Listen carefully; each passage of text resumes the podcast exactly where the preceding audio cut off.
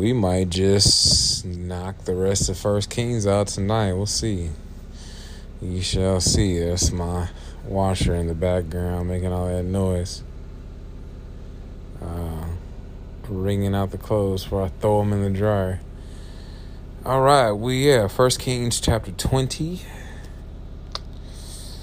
And here we go. Ben Hadad attacks Samaria. About that time, King Ben Hadad of Aram mobilized his army, supported by the chariots and horses of 32 allied kings.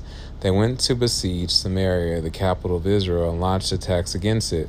Ben Hadad sent messengers into the city to relay the message to King Ahab of Israel. This is what Ben Hadad says Your silver and gold are mine, and so are your wives and the best of your children. Whoa. All right, my lord, the king, Israel's king replied. All that I have is yours. Soon Ben Hadad's messengers returned again and said, This is what Ben Hadad says I have already demanded that you give me your silver, gold, wives, and children. But about this time tomorrow I will send my officials to search your palace and the homes of your officials. They will take away everything you consider valuable. Then Ahab summoned all the elders of the land and said to them, Look, how this man is stirring up trouble. I already agree with his demand that I give him my wives and children and silver and gold. Don't give in to any more demands, all the elders and the people advised. So Ahab told the messengers, uh, so much for that. Uh, I don't know. Yeah, can I knock out the rest of First Kings in, in less than an hour? Those clothes will probably take like thirty minutes, so we'll see. More like, yeah. All right, here we go. So Ahab told the messengers from Ben Hadad, "Say this to my lord the king: I will give you everything you asked for the first time." But I cannot accept this last demand of yours. So the messengers returned to Ben Hadad with that response. Then Ben Hadad sent this message to Ahab May the gods strike me and even kill me if there remains enough dust from Samaria to provide even a handful for each of my soldiers. The king of Israel sent back this answer A warrior putting on his sword for battle should not boast like a warrior who has already won. Ahab's reply reached Ben Hadad and the other kings as they were drinking in their tents. Prepare to attack, Ben Hadad commanded his officers.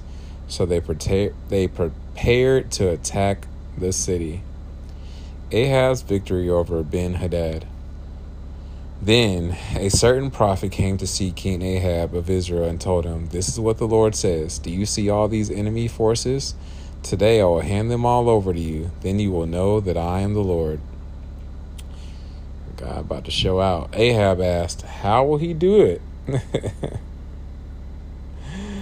And the prophet replied, This is what the Lord says The troops of the provincial commanders will do it. Shall we attack first? Ahab asked. Yes, the prophet answered. So Ahab mustered the troops of the 232 provincial commanders. Then he called out the rest of the army of Israel, some 7,000 men. About noontime, as Ben Hadad and the 32 allied kings were still in their tents drinking themselves into a stupor, the troops of the provincial commanders marched out of the city at the first as the first contingent. As they approached, Ben Hadad's scouts reported to him, Some troops are coming from Samaria. Take them alive, Ben Hadad commanded, whether they have come for peace or for war. But Ahab's provincials but Ahab's provincial commanders and the entire army had now come out to fight. Each Israelite soldier killed his Aramean Aramean opponent, and suddenly the entire Aramean army panicked and fled.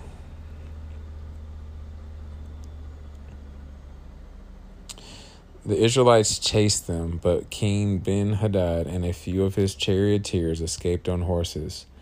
However, the king of Israel destroyed the other horses and chariots and slaughtered the Arameans. Afterward, the prophet said to King Ahab, Get ready for another attack. Begin making plans now, for the king of Aram will come back next spring.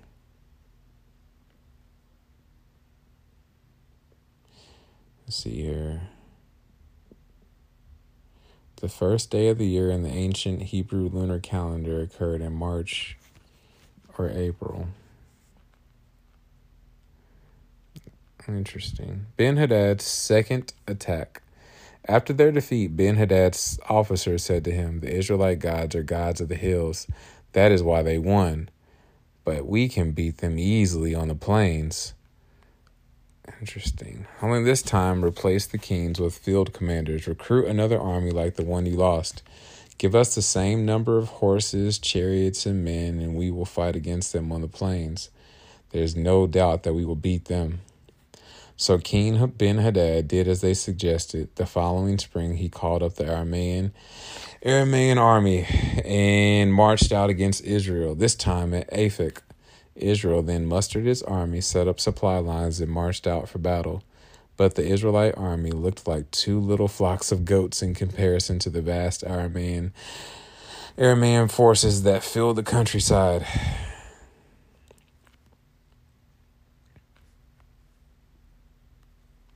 Then the man of God went to the king of Israel and said, This is what the Lord says. The Arameans have said, The Lord is a God of the hills and not the plains. So I will defeat this vast army for you. Then you will know that I am the Lord. The two armies camped.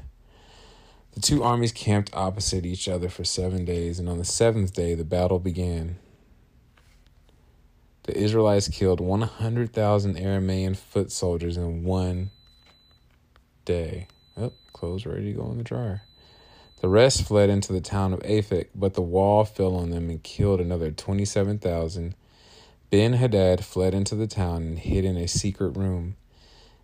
Ben Hadad's officers said to him, Sir, we have heard that the kings of Israel are merciful, so let's humble ourselves by wearing burlap around our waist and putting ropes on our heads and surrender to the king of Israel. Then perhaps he will let you live. Oh, this thing will stop beeping until I go get it. Hold on a second. I can't remember.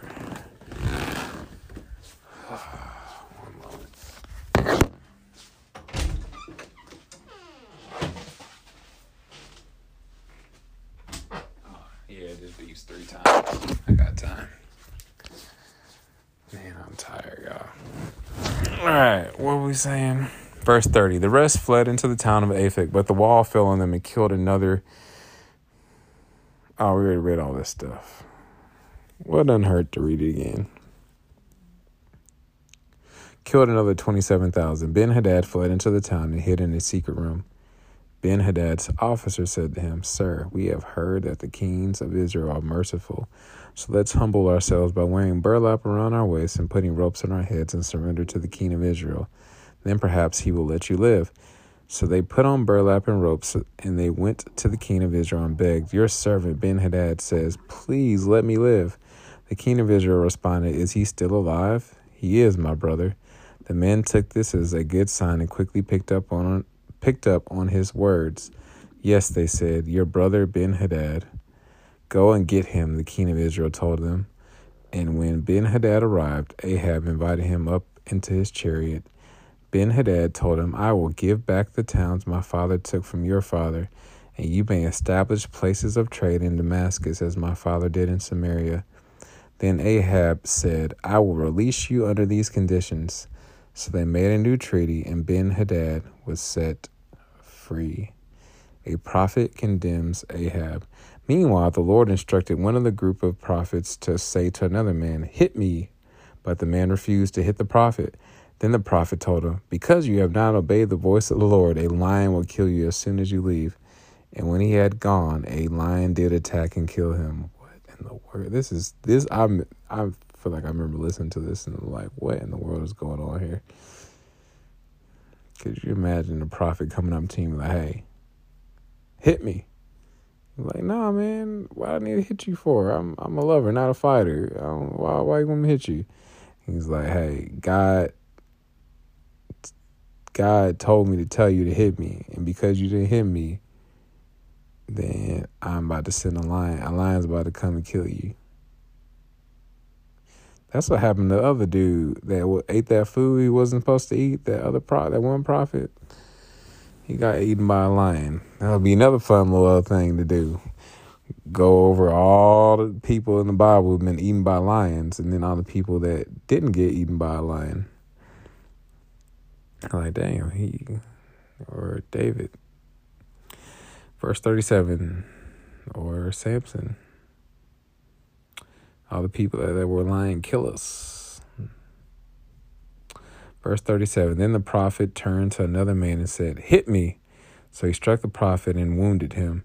The prophet placed a bandage over his eyes to disguise himself and then waited beside the road for the king. As the king passed by, the prophet called out to him, Sir, I was in the thick of battle, and suddenly a man brought me a prisoner. He said, Guard this man. If for any reason he gets away, you will either die or pay a fine of 75 pounds of silver. What the world is going on here? But while I was busy doing something else, the prisoner disappeared. Well, it's your own fault, the king replied. You have brought the judgment on yourself. Then the prophet quickly pulled the bandage from his eyes, and the king of Israel recognized him as one of the prophets The prophet said to him, This is what the Lord says.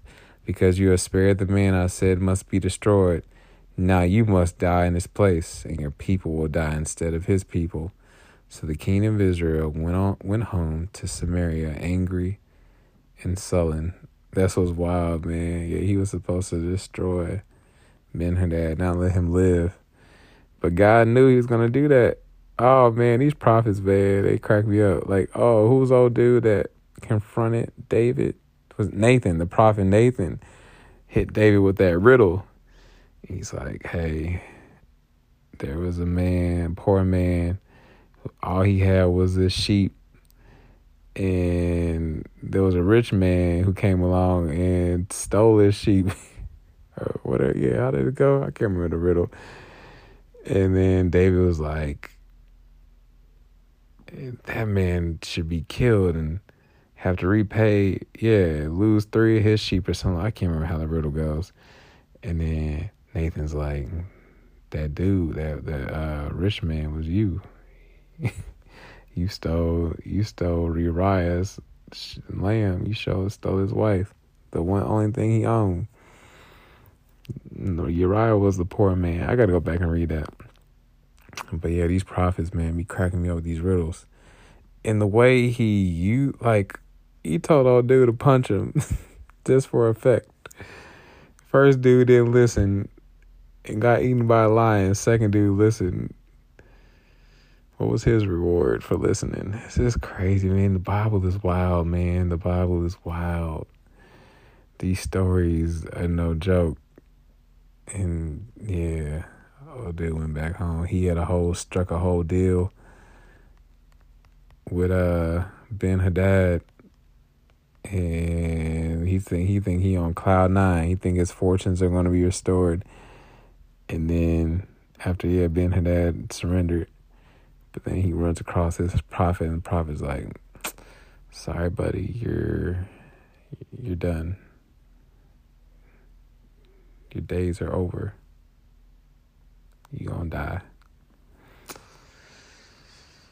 Wild stuff, man. Wild stuff. All right, y'all. Let's keep going. I got these clothes in the dryer. We're going. Let's, let's see here. What else we? How many more chapters we got left? We only got two more chapters. I'm gonna throw these clothes in the dryer and wrap it up.